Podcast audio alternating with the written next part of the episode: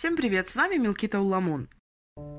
История, о которой я хочу вам рассказать сегодня, освещает жестокие подробности преступления, подпитанные ложью и стереотипами. Если же вы считаете себя хоть немного впечатлительным, то сейчас стоит подумать о том, чтобы выключить запись и не вникать во все это. Оставшиеся же пройдут этот путь вместе со мной.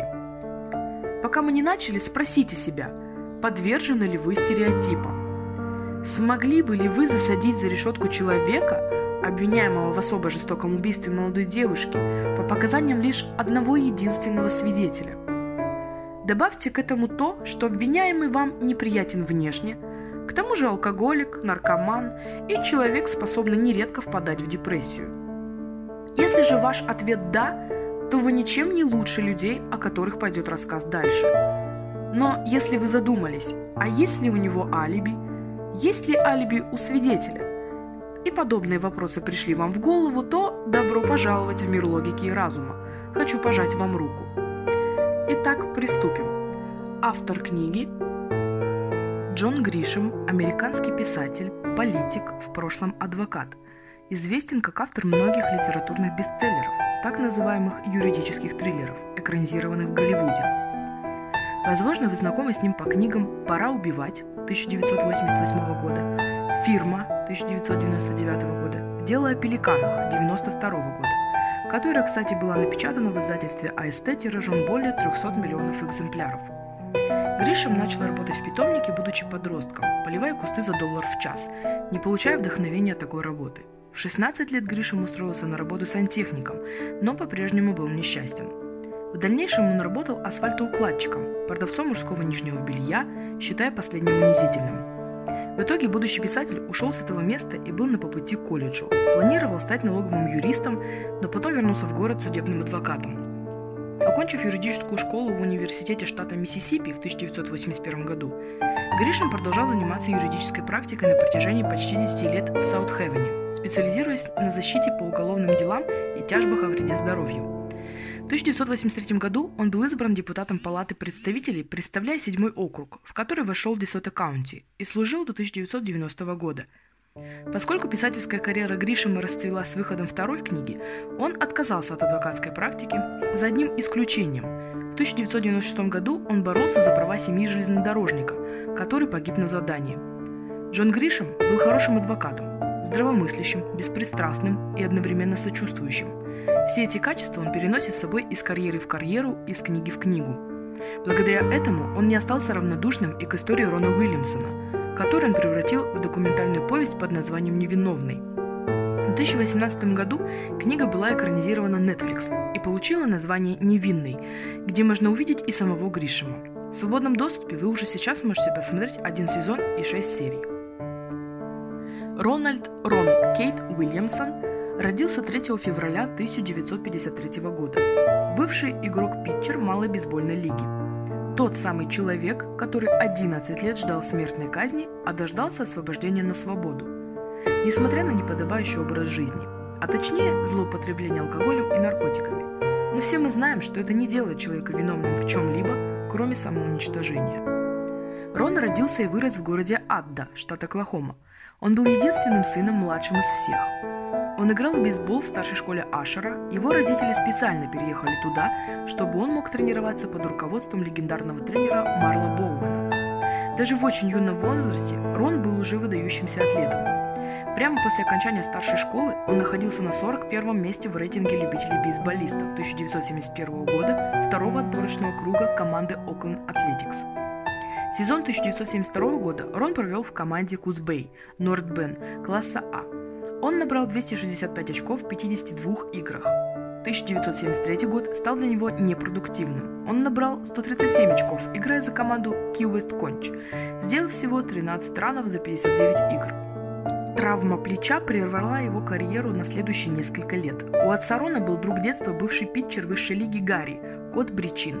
Благодаря этому Рона устроили в команду Нью-Йорк Янки. Он играл в их малой лиге в 1976 и 1977 годах. В последнем сезоне он отстоял питчером 14 игр, сделав 33 иннинга. В возрасте 24 лет его бейсбольная карьера закончилась. Его жизнь захватили алкоголь и наркотики. Два года спустя ему снова удалось попасть в команду Янки, но его выступления также прошли без особого успеха. Травмированное плечо снова прервало его карьеру. Бейсбольная карьера закончилась для него окончательно. Уильямсон перепробовал несколько других работ. Он стал пьяницей и наркоманом. У него начало все больше проявляться серьезная душевная болезнь, вергая его в депрессию. Теперь Уильямсон все чаще проводил время в барах, чаще всего зависая вместе под названием Coach Light, это стало судьбоносным решением для него в будущем. Дебби Сью Картер работала в ночном клубе под названием Couch Light в Аде, штат Оклахома. Совсем недавно она окончила местную государственную школу и работала барменом в этом клубе, а также еще на двух неизвестных подработках. Ее родители были разведены и оба жили в этом районе. Ада, штат Оклахома, где Картер выросла, в значительной степени известна убийством Денис Харроуэй, в 1984 году. Но при этом Гришем описывает этот город как дружелюбное место, наполненное людьми, которые разговаривают с незнакомцами свободно и стремятся помочь любому нуждающемуся. Что же касается саму Картер, то она жила одна, в квартире неподалеку от местного университета и, по словам Гришема, была симпатичной девушкой, темноволосой, стройной, спортивной, популярной среди мальчиков и очень независимой. 7 декабря 1982 года Дебби, как обычно, заканчивала свою рабочую смену, а после, по словам близких, хотела пойти домой отдохнуть.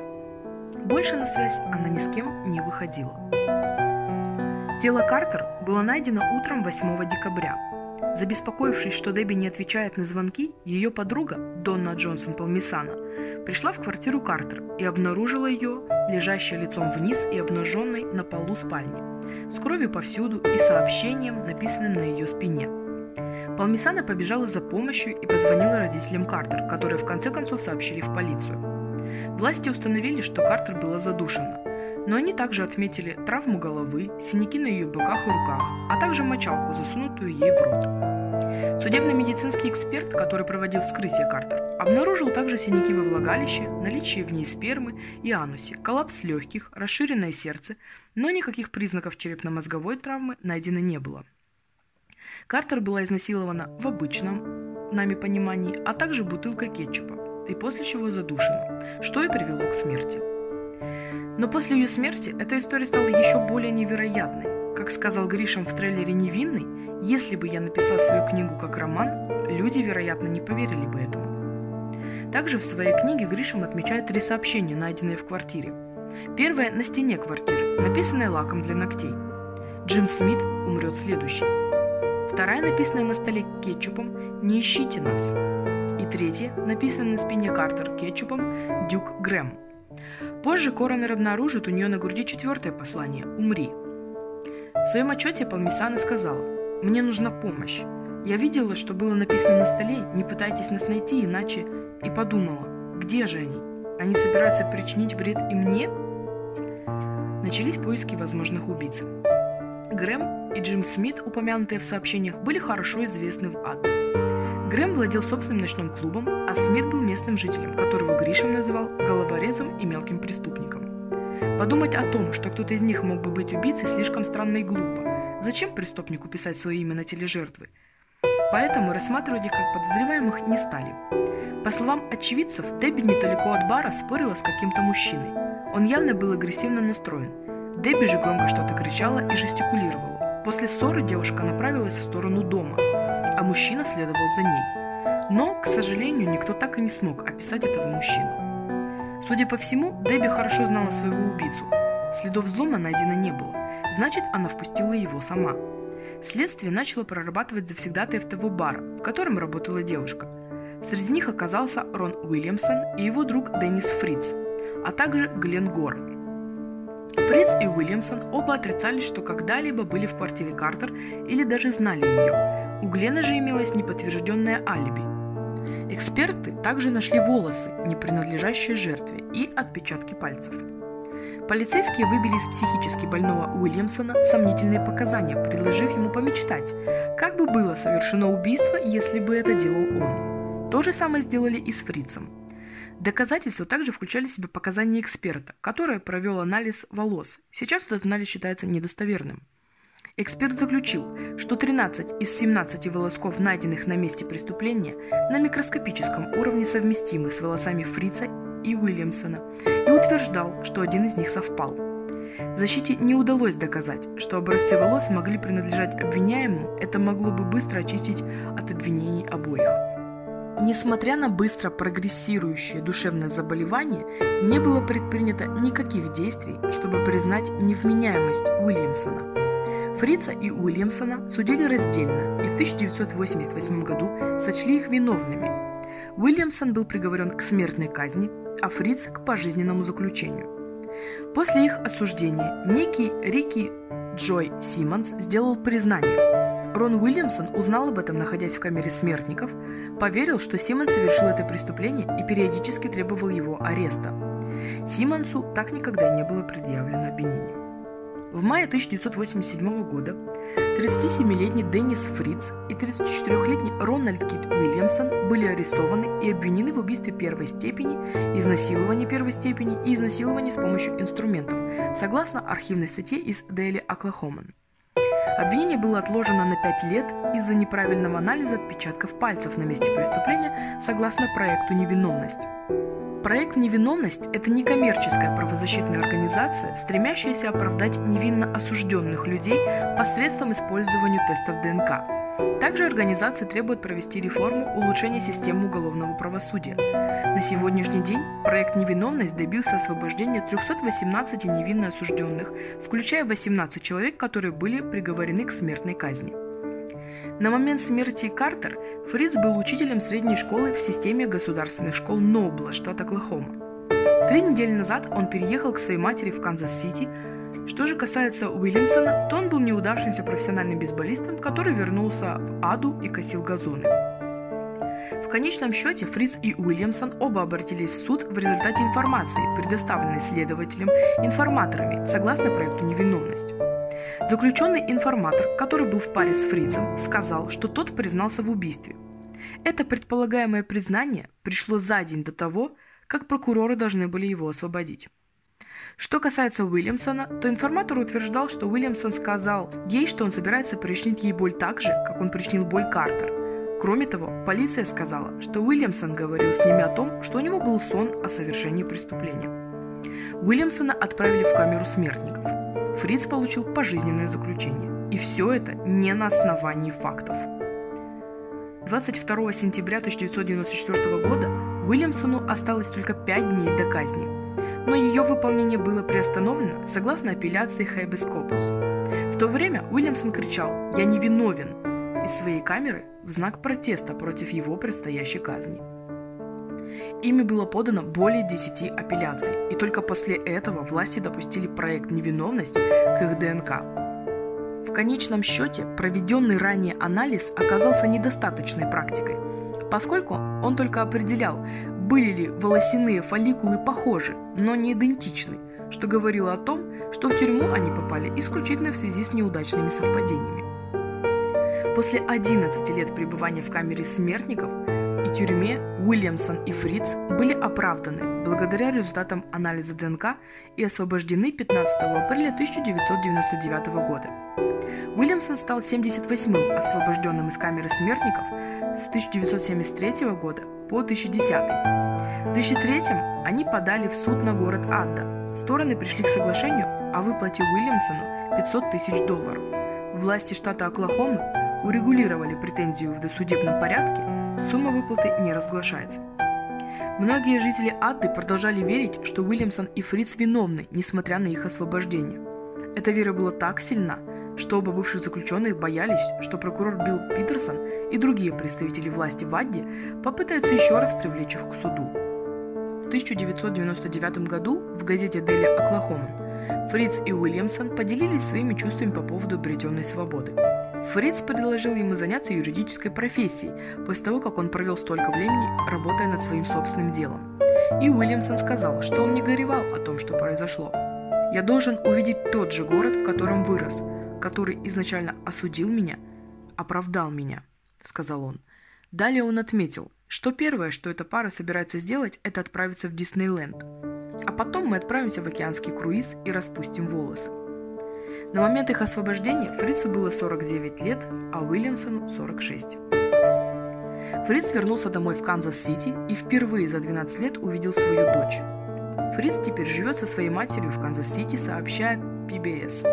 Он и Уильямсон оба поселились в штате Оклахома на нераскрытую сумму денег в 2002 году.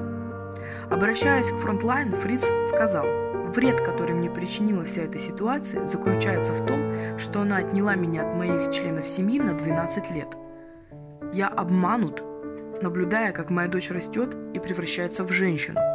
Никакая сумма денег на земле не могла бы даже начать исправлять то, что произошло. Уильямсон вернулся к своей прежней спокойной жизни в квартире матери Хуаниты. Пятью годами спустя Уильямсон скончался в частной лечебнице от цирроза печени. Хотя он и злоупотреблял наркотиками и алкоголем, наступление цирроза могло быть ускорено приемом аминозина и других нейролептиков. Но вопрос по-прежнему остается нераскрытым. Кто же был настоящим убийцей Дебби Сью? Следствие вспомнило, что был еще некий Гленгор, который к тому же свидетельствовал против Уильямсона, утверждая, что именно его видели ругающимся в тот вечер с Картером.